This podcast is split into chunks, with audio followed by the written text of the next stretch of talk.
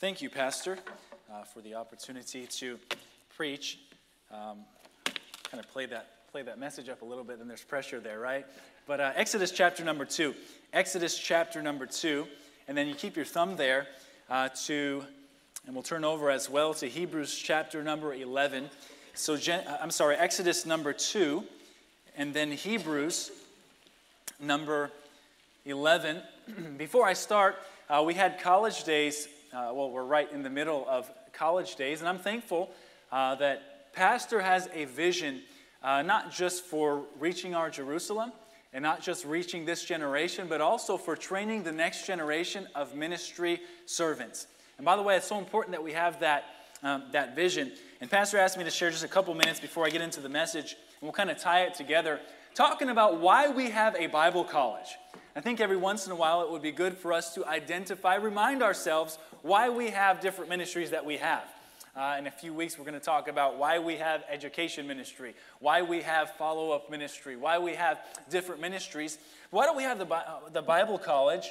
By the way, good group, 45, 50, somewhere around there, uh, young people that registered to come check out the college today. And we had a good time, good spirit. But at its core, our Bible college is here's the goal no more and no less than that each young person in our church would find and pursue God's purpose for their life. Simple as that.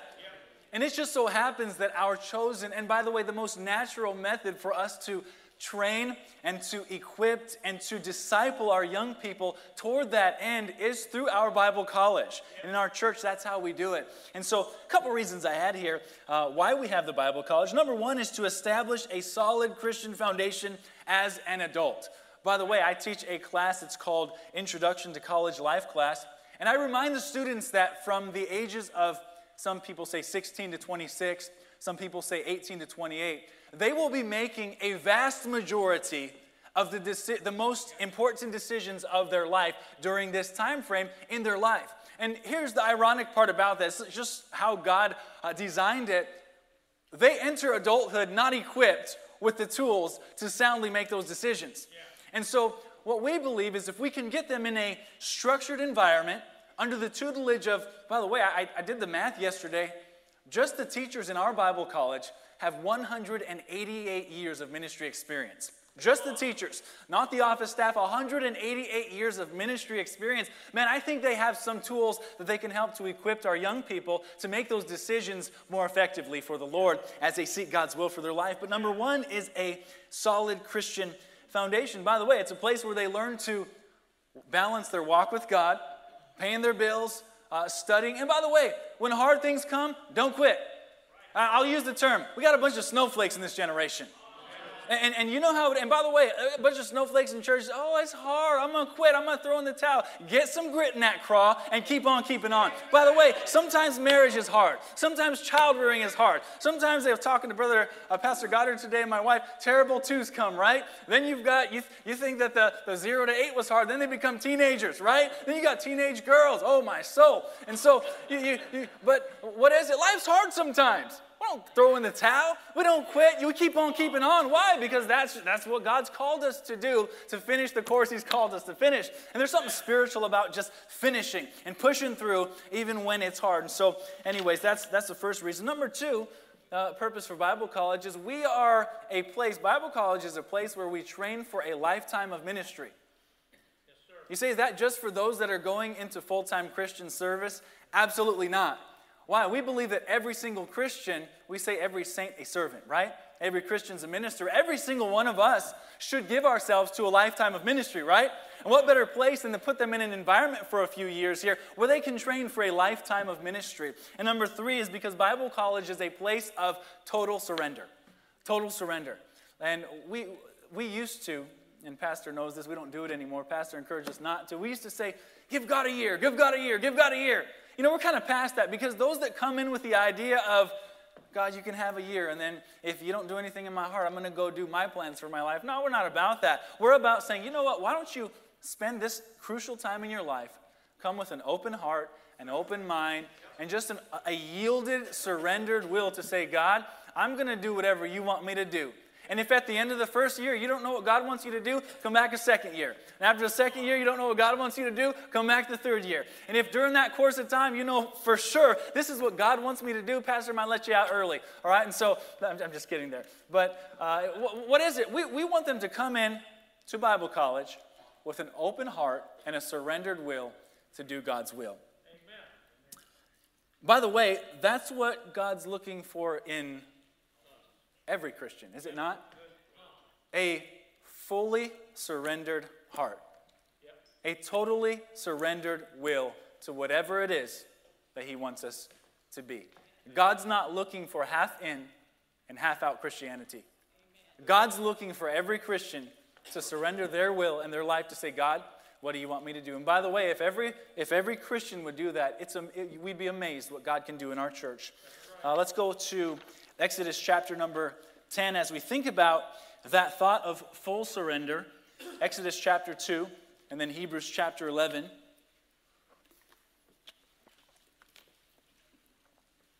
Let's go ahead and pray, and we'll get right into it this evening. Let's pray. Lord, thank you so much again for the privilege that we have to look to your word. Lord, it's eternal, it's powerful, it's alive, it instructs, it exhorts, it gets on us when we need it. And Lord, it's sufficient for us to be able to live the lives that you want us to live. I pray that you'd instruct us through your word and by your spirit tonight. Again, Lord, give us the message uh, and the words that you want for each of us in here, please. Well, thank you for it. In Jesus' name we pray. Amen. Not too long ago, about, uh, about Jen, maybe two years ago, I was on Atlantic Street and my paths crossed with a certain individual that put me in contact with the FBI. And the FBI happens to be in the news a lot recently, do they not? And uh, uh, through that contact, uh, I, I got a call, Brother Vong, on my cell phone from the FBI. They wanted to have coffee with me. It's an interesting thought. And so I agreed to go to Coffee Bean here on Atlantic. And I sat down and uh, I, I, went in and first I bought my own coffee. As I mentioned before, I was not going to have them buy coffee and get me on bribery charges. Absolutely not, if you know how they work sometimes. But uh, I walked in, I sat down, and, and sure enough, two agents walked through the door. They walk in and uh, they, they just got themselves waters, and we sat down at the table and, and we had a conversation. Through the course of the conversation there, they, they took out their badges, they slipped their cards across to show that they were, in fact, FBI agents. And they, we had a conversation, and I was amazed. They pulled out pictures and they said, Do you recognize this hat? And they pulled out a picture of an individual and said, Do you recognize this individual? They asked me, Brother Ken, pictures. Uh, I'm sorry, they asked me questions with the pictures that they had where I thought, man, you cannot get away from these guys. How do they know this stuff? How do they go that quickly and get that type of surveillance? But what struck me is that if I didn't know they were FBI agents, no one would know they were FBI agents. They would have slipped in looking like maybe tax prep guys, business guys. They were able to blend in with anybody else. I remember a guy uh, not too long ago, actually, it was a while ago at our church, and my dad told me, my dad said, this guy does covert work, undercover work overseas. He said, every time he gets back, he'll be gone for a couple months, and you look at him, my dad would ask him and say, What do you do for work? And he'd look at my dad and he'd say, he said, Where'd you, get, where'd you come back from? Singapore, Malaysia, Middle East. And he'd say, What'd you do for work? And he'd just smile, kind of shake his head. All right, we know what that means. Now, here's the ironic thing. If I were to put 20 people up on this platform and I were to give you five chances to try to get it right for $100, not one single one of us will get it right. They picked the right guy for the job. That guy could blend in. You know, the type of guy, just kind of happy go lucky, maybe a little pudgy, kind of has that smile like he doesn't know what's going on. Oh, he knew what was going on all right. But it's intriguing to us. Why do agents intrigue us? How agents, secret agents, if you would, can blend in with the civilian population while all the time carrying on a second identity right there among us. But there's another level of work, of agent work, if you would, and that's the work of a double agent. There's a man by the name of Eddie Chapman around the time of World War II. Eddie Chapman was a con. Now, he was an explosives expert, but he used his his skills not for right, but as a con man. He would also go and break in, pick locks at nighttime, and he got caught red handed breaking into, I believe it was a jewelry shop one night. They caught him and they put him in jail on the Channel Islands. Now, if you know anything about the war, World War II had broken out, and the only place that the Germans had captured was the Channel Islands. The Germans came and they went into the prisons there and they were looking for anybody useful, kind of like the Russians and Wagner do today to fight in Ukraine, but that's a different story. And so they went in there and they were looking for anybody useful and they came across Eddie Chapman. They said, Hey, would you or he said, he said I have some skills. And, and, through the conversation, they said, Would you use your skills to go back, get out of jail free card, to go back and work for us against the Brits? And Turncoat said, Yes, I will. So they came up with a plan. They said, You know, there's a factory that's helping fund or helping support the war, and we want you to go in incognito. We want to drop you, and we want you to blow up that factory. Unbeknownst to him, on the other side, the British knew exactly what was happening. The British went and they laid wait because they knew when he would be dropped and they knew what he had planned to do. And so when he, he got on the, uh, he went, he got dropped, he was there on the ground, and the British met him there and they said, We know what you're here for. And they arrested him. He said, No, no, no, no, no, no. Oh, no, no, I'm, I'm British. You know, you know where my true allegiance lies. You know what I can do? I can go back and I can do double work for you. And so they said, Okay, here's a plan. They, they bought it, they believed him. And so they, they came up with a plan. Let's, sab- let's fake sabotage this factory. They did such a good idea, uh, such a good job with sabotaging the factory that even the people that worked at the factory thought it was blown up.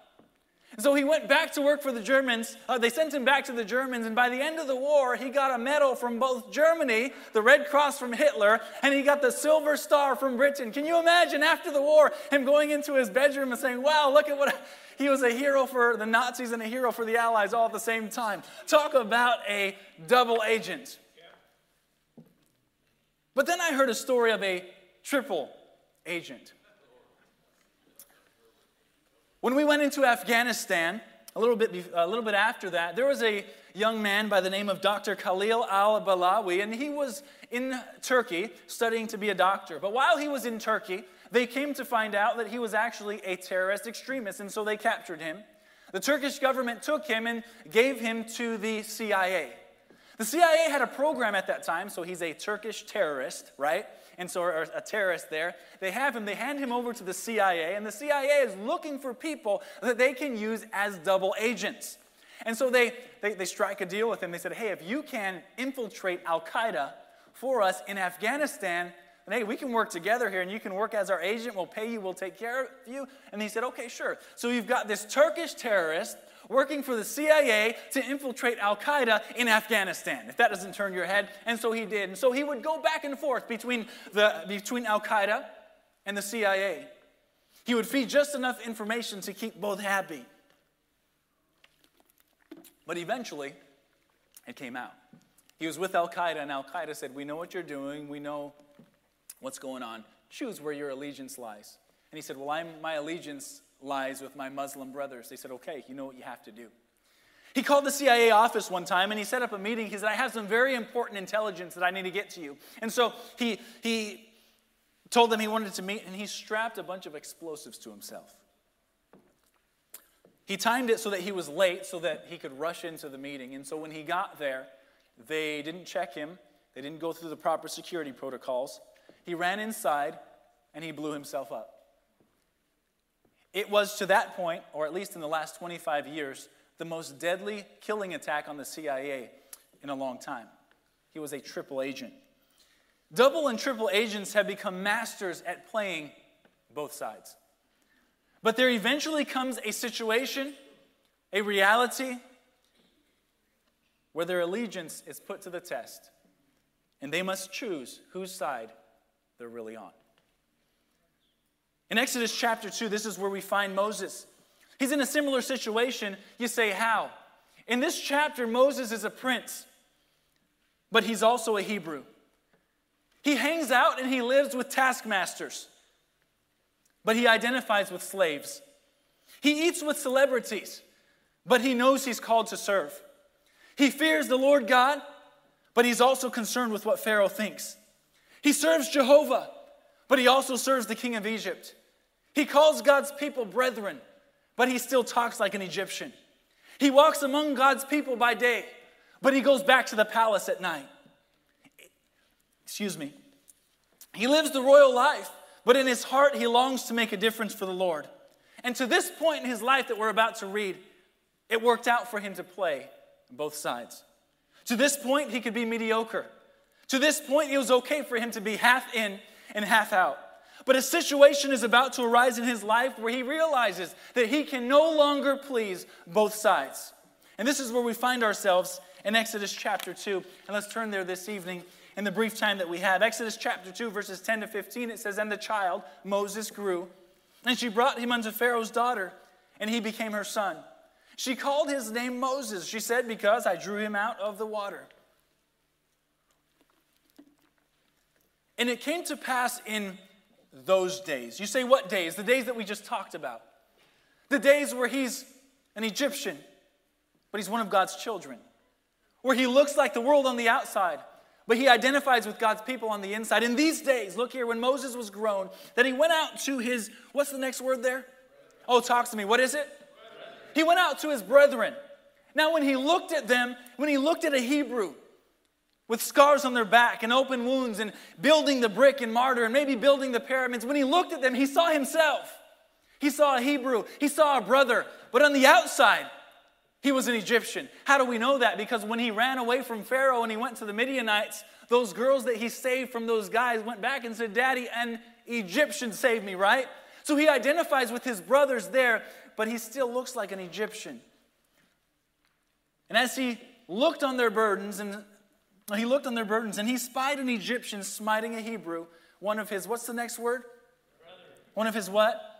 His brethren. And he, and he looked, and by the way, I think the, word, the Lord uses the word spied. It doesn't say he happened upon, like the scripture says. It doesn't say he looked, it says he spied. An Egyptian smiting a Hebrew. And I don't know if maybe he was between uh, the, the limestone pillars. Maybe he was looking out from a pyramid. Maybe he was between the, the, the gods. Maybe he was behind the statue Ramses. I don't know where he was, but he looked outside and he spied and he saw a, uh, an Egyptian smiting one of his brethren. He looked this way and that way, and when he saw there was no man, or so he thought, incognito, under the radar. He slew the Egyptian. I don't know if he learned, hey, the Bible says he was trained in all the ways of Egypt. I don't know if he, he knew MMA or the uh, ancient, deadly, lethal uh, uh, uh, martial arts of the Egyptians, but he slew them. Those guys were big guys. He took care of them and he buried him and he thought all was good. And when he went out the second day, here it is. Goes to sleep that night in the palace, comes to see his brethren during the day. He came out the second day, and in his mind, it's all good. Maybe I can be a taskmaster slayer by day, and I can be with God's people at night. I can be a Hebrew by night, right? And he says, it's all good. At this point, he's still playing both sides. Let's look here. But let's, let's look here. Let me not get ahead of myself. When he went out the second day, still a double sided man, behold, two men of the Hebrews strove together, and he said to him that did the wrong, Wherefore smitest thou thy fellow? And he said, Who made thee a prince and judge over us? Intendest thou to kill me as thou killest the Egyptian? Uh oh. And Moses feared and said, and here it is, he said, Surely this thing is known. Now, when Pharaoh heard this thing, he sought to slay Moses, but Moses fled from the face of Pharaoh and dwelt in the land of Midian, and he sat down by a well. You see, in this passage, Moses was confronted with the reality that he could not effectively serve Egypt and do God's will. He realized that now he must make a choice of who he would serve with his life. For those of us that have served God any length of time, we've all had to come to a place, and by the way, we realized that we could never live the life that God wanted us to live if we lived our life down the middle. We could never live the life that God wants us to live if we are half in and half out. We cannot live the life that God's called us to live if we are double minded regarding God's will. And we had to choose to live the fully surrendered Christian life. Maybe it was under a preaching uh, service. Maybe it was at a youth conference for some of us. Maybe it was when we were put in a situation at work where we knew we had to choose. Maybe it was when someone came up and enticed us with something. But we knew that the choice had now come where we could no longer play both sides, but we had to choose this day whom we would serve. Maybe it was just a uh, maybe it was just a inner wrestling where the flesh and the world pulled, but we knew we wanted to make a difference for God. We knew that the Christian life was not lived to be lived, uh, meant to be lived half baked, half in, or half out. And we had to make a choice to serve only one master. Pastor, if I remember correctly, you were 15 when you got saved? 17. 15 years old when Pastor got saved. And for two years, for two years, he was half in and half out.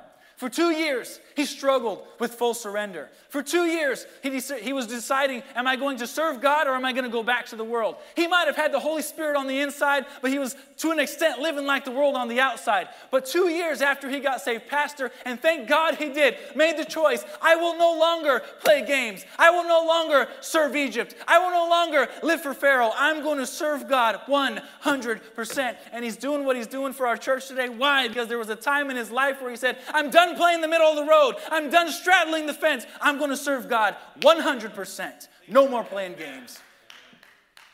Pastor Goddard was here today. He talked to our students about the scholarship he got, the, the scholarships. He said he had a stack of scholarships that thick. He had just gotten saved. He had a girlfriend. He had a free ride to college, but God got a hold of his heart. And one time in his life, he said, You know, I have a choice. I can play the world game all while acting like a Christian or vice versa. But he said, You know what? There comes a point in your life where you've got to choose to surrender to do God's will and God's will alone with your life. To each of God's people tonight, if we are going to live the life that God wants us to live, there must come a time in our life when we stop playing games, we stop messing around, we stop living a double life, and we do God's will 100%. I'm certain that there are people wrestling here even tonight with inner th- with things inside your life. And when you hear the preaching, you know there's a decision you need to make. And when you hear the preaching, you know there's something that you need to give up. And when you hear the preaching, you know there's something you got to start doing, but you're struggling with, with selling out 100%.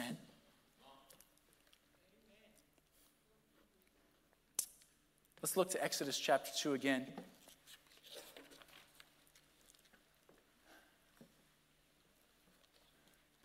For sake of time, I'm going to move a little quickly here. The only way the Christian life was made to be lived was a life of full surrender. But surrender is not just something that we do at the altar. Surrender is not just a fuzzy feeling when we say, I surrender all, and we sing the song. When we surrender, there are concrete steps that we must take that lead us from the choice that we make to that surrender that gets us to where God wants us to be. That's what I want to look at tonight. What was it that Moses did after he surrendered that brought him to the amazing life that we know of the great man Moses? Here it is. Number one, number one, and, and we're looking at Hebrews chapter 11. Moses made a choice. Moses made a choice to walk away from some things. To walk away from some things. Look at Hebrews chapter 11, verse 24 and 25. By faith, Moses, when he was come to years, refused to be called the son of Pharaoh's daughter, choosing rather to suffer affliction with the people of God than to enjoy the pleasures of sin for a season. Look here in verse number 27. By faith, that's Hebrews 11 27. He forsook Egypt, not fearing the wrath of the king, for he endured as seeing him who is invisible. If we are going to be all in and pursue God's will for our lives and live a life of surrender, first of all, there may be some things that we need to walk away from. We see here, number one, Moses walked away from the sin that was in Egypt. If I know how the devil works, and I do because I'm flesh, and if I know how human flesh is because I have it, I do. And if I know how red blood, uh, red-blooded people work because I am one, I know that there may be some sin in this room tonight that some may be struggling with. Maybe you've allowed it to creep in the door. Maybe it's there already. Maybe you're actively engaging in it. Maybe you're considering it. If you are going to live the life that God wants you to live, you're going to have to walk away from some things. You're going to have to walk away from the sin Amen. of Egypt. You might be here at a church service, but there's a screen. You might be here and call us brethren, but there's some music. You're here for some preaching, but there's a relationship. You want to live for that which is eternal, but there's a job. You want to lay up treasures in heaven, but you're caught up with the things of this world. You want to go forward with God's plan for your life, but you're hanging on to the past life. There's a desire to surrender all, but there's a pull to hang on when you know you shouldn't hang on. You know it's not right, but you have yet to run away. You know it's not, you know it's sinful, but you go back to it time and time and time and time again. Maybe you didn't welcome it with open arms, but you left the door open and it creeped its way in. And, and I want to say this tonight, and I want to plead with you. If there's sin in your life, if there's sin in your family, if there's some unconfessed thing, walk away from it so you can do God's will for your life. And I want to challenge us tonight don't click on it, run from it. Don't like it on social media. Run from it. Don't say it. Don't talk about it. Don't entertain it. Run away from it. By the way, don't listen to it on your earpods. Run away from it. Don't meditate on it any longer. Walk away from it. Don't DM it when you know you shouldn't be DMing it. Walk away from it. Don't Snapchat it. Walk away from it. Don't TikTok it. Walk away from it. Don't entertain it in your heart any longer. Walk away from it. Don't play it on your console. Walk away from it. Don't hang out with it or them. Walk away from it. Don't tie your heart heart any deeper. Don't allow your emotions to be wrapped anymore. Or as the Bible says, don't allow the cords of sins to wrap themselves around you anymore. Walk away from it so you can do God's will for your life. Amen. Why? Because you cannot keep sin in your life and walk out of Egypt. Sin will invariably pull you right back into Egypt's bondage and to serve Pharaoh. And we know, as Numbers 32 23 says, be sure that your sin will find you out. Maybe it's lust. Maybe it's bitterness. Maybe it's materialism, which, by the way, is a big one. Maybe it's moral impurity. I don't know what it is in your life, but I want to challenge you. If there's something there, walk away from it tonight and leave Egypt. Uh, I remember an illustration that we heard growing up. Brother Ross would tell us this illustration about a youth pastor that was just cleaning up on the grounds, doing what he was supposed to do. And he happened upon a piece of paper that was crumpled up, and he didn't know what it was. He opened it up, and it happened to be some illicit material. And he had a choice. By the way, Satan's slick. He's a dirty, rotten trick, but he's slick. He knows what your weakness is, and he knows what my weakness is. And he knows how to throw it right there in front of us. You put that there, and at that point, that youth pastor had an opportunity to walk away and say, Lord, please cleanse my eyes, cleanse my heart, please help me to not dwell on what I just saw. But instead, he crumpled it back up, he put it in his pocket, he went in secret and he dwelt on it. You fast forward, he lost his family, he lost his ministry, he ruined his life, and he lost God's will for his life. You say, why? Because when he had a choice to walk away from the sin of Egypt, he took it with him and it ruined his life. And I want to challenge you if you're going to do God's will for your life, you must identify the sins. And by the way, we all have the besetting sins, do we not? We all have the things where Satan knows how to get us. And if we are going to live the surrendered, and by the way, the abundant Christian life, we're going to have to identify what those are and leave them in Egypt and walk away. Number two, number two, not only did he walk away from the sin of Egypt, he walked away from his identity with Egypt. You know, he, the, the Bible says there, and we just read it, verse 27, he refused to be called the son of Pharaoh's daughter. That was actually kind of a big deal. Why? Because there was some status associated with that, was there not?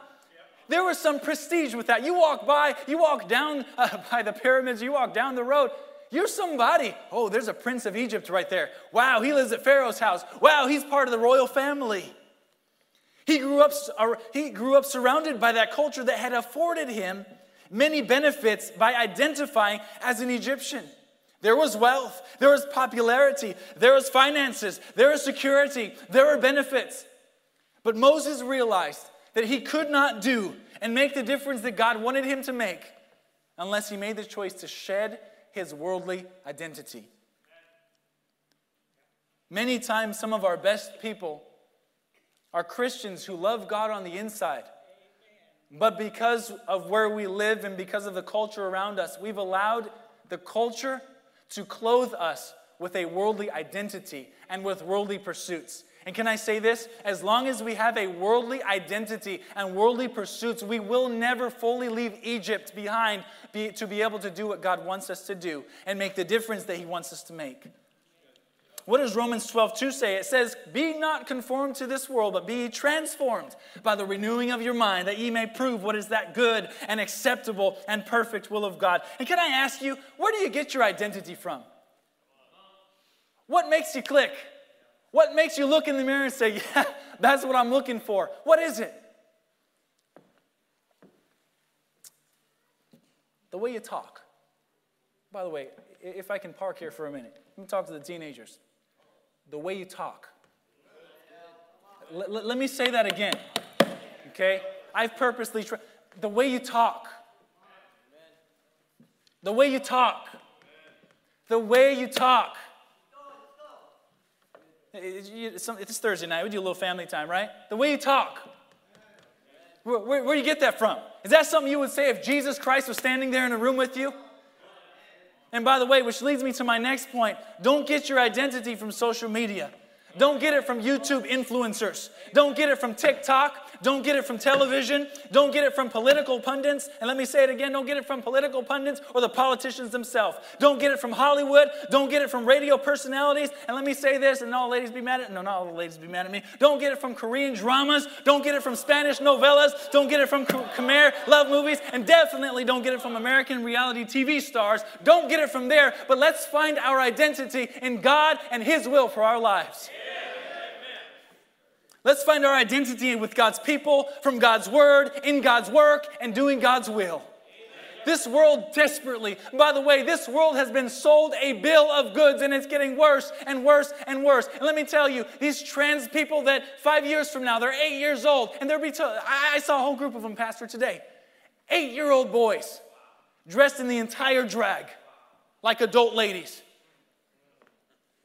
There's a whole group of people in this culture that five and 10 years from now, they're going to wake up and they're going to say, I changed my identity and I'm not fulfilled. I sought after uh, this and I'm not, and I have no purpose.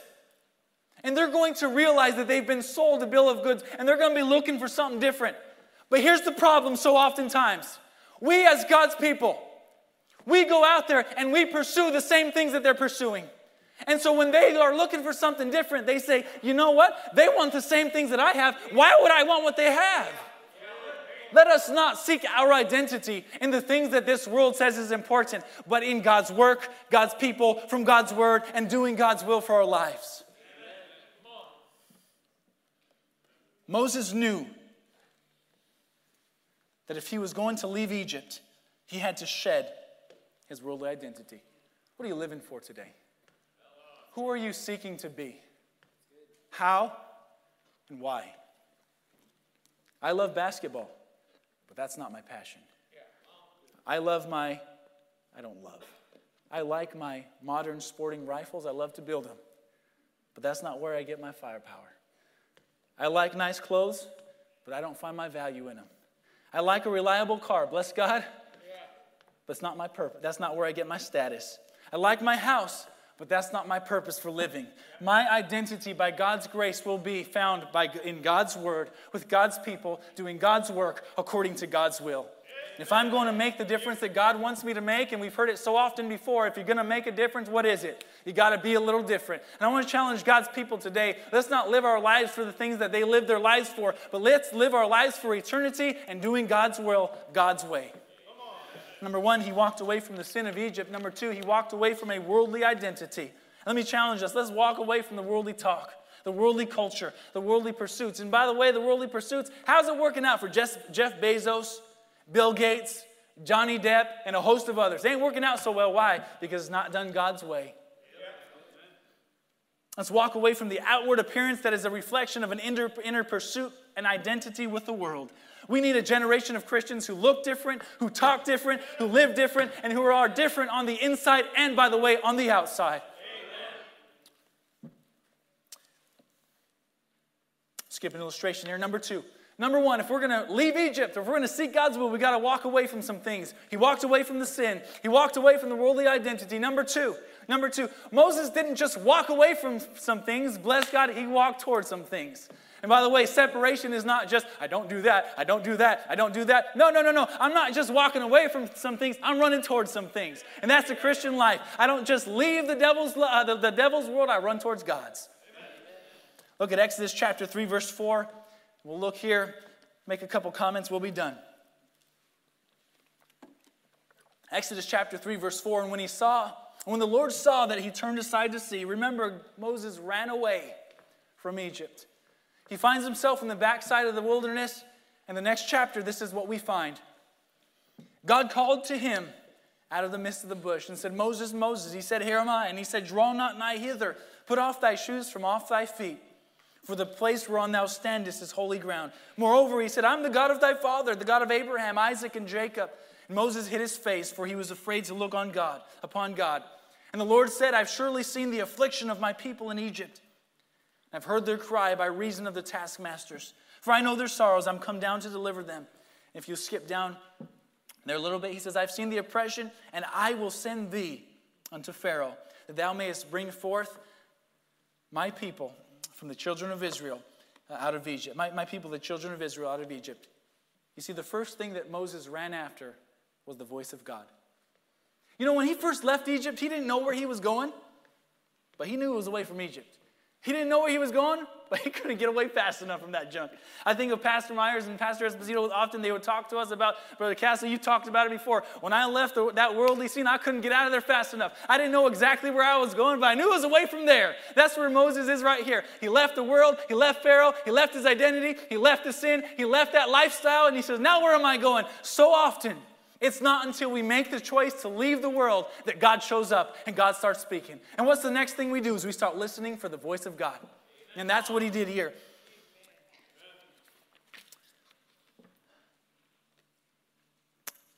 Skip some stuff here, it's okay. Let me just ask simply are we listening for God's voice? How much of a priority is this in our life?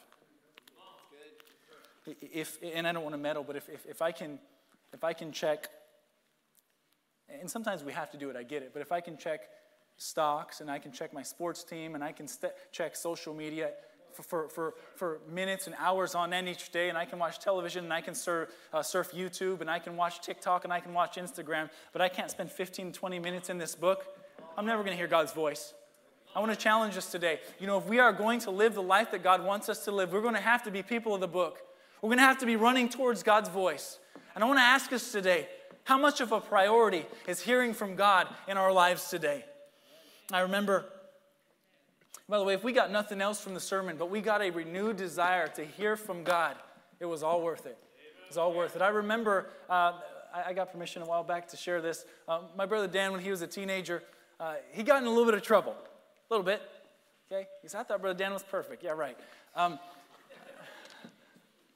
got a little bit of trouble. And my dad was very wise. My dad, very strategically, you know, Pastor, my dad's a master. You could walk in feeling like two cents and you walk out feeling like a million bucks. He just had that uncanny ability to do that. Uh, everybody thought they were his favorite. You know how, you know, the whole nine yards, right? And so uh, he, he cast some vision to, my, to, to Dan and, and he said, you know, he said, if you, uh, he gave him some verses and he gave him some scripture and he tried to help him to find an identity around uh, Baptist history and around the Word of God.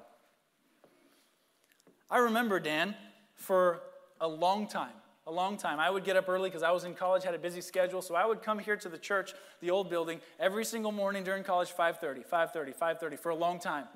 And Dan started getting up. He said, "Hey, can I go with you at 5:30 in the morning?" And Dan would come with me, Pastor, as a seventh, eighth grader, ninth grader, tenth grader, 5:30 every single morning, just to come read his Bible and pray. He said, "You know, I want to try to read my Bible in a month. Read his Bible in a month." Said, I want to try to read my Bible seven times this year. Read his Bible seven times in a year. And I could go on and on and on. And I don't want to make his head any bigger than it needs to be. Um, but, you know, not too many people that I know in, in, Brother Dan's age are, are, probably seeing as many people saved, maybe as many people come to church, discipling as many people. You say, why? Because at a certain point in his life, he said, I'm going to walk away from a couple, there's nothing crazy or immoral or anything, just, just, just, some, just some things. He said, You know, I'm going to walk away from these things and I'm going to make this book a priority in my life. I've heard stories from my dad's roommates where they would come in, in, Bible college and he was getting three and four and five hours a night of sleep, going to college, working long days, hitchhiking to work in the bitter cold of, of Indiana. And, and they would come and they'd find him on his knees because he fell asleep praying. You say, what was he trying to do? I think the reason my dad made a difference that he made, I think we can all agree that he did, is because he had a heart to hear God's voice. Let's have a heart to hear God's voice. Number two, number two, he didn't just pursue God's voice, he pursued God's will for his life. Closing about three minutes here. See, Moses had a choice. He enjoyed the life of a prince, anyone would, but God wanted him to be a preacher. History could have known him as a mummy, but he also wanted to be a man of God. Would he hang with celebrities or would he be a servant of God? Would he live for temporal pleasures or eternal treasures? Let me talk to the young people for a minute. There's no greater thing that you can pursue this side of eternity than God's will for your life. And by the way, that's for every single one of us. I, I, think that there's a prevailing culture. You know, you can talk to preachers, you can talk to Brother Trieber, you can talk to Pastor, you can talk to the biggest, uh, the, the preachers that you all know, and they're saying, we have a, Brother Gary, we've talked about this before. There's a dearth. There is a dearth of young men and young ladies going into the ministry. There is a dearth of young people saying, God, I'll do your will for, your, for, for my life. Why? Because, because maybe if they become a preacher, they might not have that nice car. Maybe they won't be able to buy a house. Maybe they'll have to identify with the people in Hebrews chapter 11 that dwelt in dens and caves of the earth. Oh, no, we don't have to do that here. Maybe they might not have all the luxuries, but is God's will worth it? And by the way, can I say this, Brother Ross? We talked about this many times before. I'll ask any of our staff members. By the way, God has not shortchanged us one bit. We are taken care of. We are blessed. We are fulfilled. We have purpose, and we love living for God. There is no life that you will live that's more fulfilling, that's more purposeful, that's more joyful, that's better than doing God's will for your life. Moses decided to leave the life of a prince to go live the life of a servant. And I bet you that many people's eternities are glad that he did because it was God's will for his life, not his own. Number one, he pursued God's voice. Number next, he pursued God's will. And finally, he pursued God's reward. You know, there's a reward for leaving sin. There's a reward for leaving Egypt. There's a reward for leaving it behind. There's a reward for saying no. There's a reward for cutting it off. There's a reward for walking away. There's a reward for saying, I will no longer serve you, Egypt. I will no longer serve you, Pharaoh. God, I'm all yours. Use me however you want me to be used. 1 Corinthians 2 9 says, for Jeremy, if I can get this, I do want to play a quick clip, and I'll let you go. I know I'm about two, three minutes over. It's okay. Actually, can you play that first? Go ahead. There's a great reward for loving God. 1 Corinthians 2 9, but as it is written, eye have not seen nor ear heard, neither have entered in the heart of man the things which God has prepared for them that love him. And see, when we put our lives in God's hands, total commitment, loving Him with all of our hearts, our minds, our soul, everything, our strength, then let Him take care of the rest. You see, Jesus wrecked my life, but I love Jesus. And the fact that I love Jesus was beginning to interfere with the plans I once had for my life. You really love Jesus, God doesn't take things away, He just makes the plans go His way. Jesus called his followers to be a lot of things, but I have yet to find where he warned us to be safe. We're not called to be safe. We are simply promised that when we are in danger, God is right with us, and there's no better place than in his hands. He started that by saying there's a great reward for loving God. Yeah. If you knew my dad's life verse, 1 Corinthians 2 9 was one of them. But as it is written, eye hath not seen, nor ear heard, ear heard, neither hath entered into the heart of man the things which God hath prepared for them that love him. Amen. There's a reward when we are willing to walk away from Egypt and to pursue with a life and a heart and a mind that's fully surrendered to say, God, what do you want me to do? And by the way, sometimes God calls us to do hard things, and that's okay. But can we only imagine the potential and the impact if every one of us in this room tonight would say, Lord, willing to leave Egypt, stop being half in and half out, take my life and let it be consecrated, Lord, to, to thee. I'll do whatever you want me to do. I think we turn Long Beach upside down. Let's stand together and let's pray.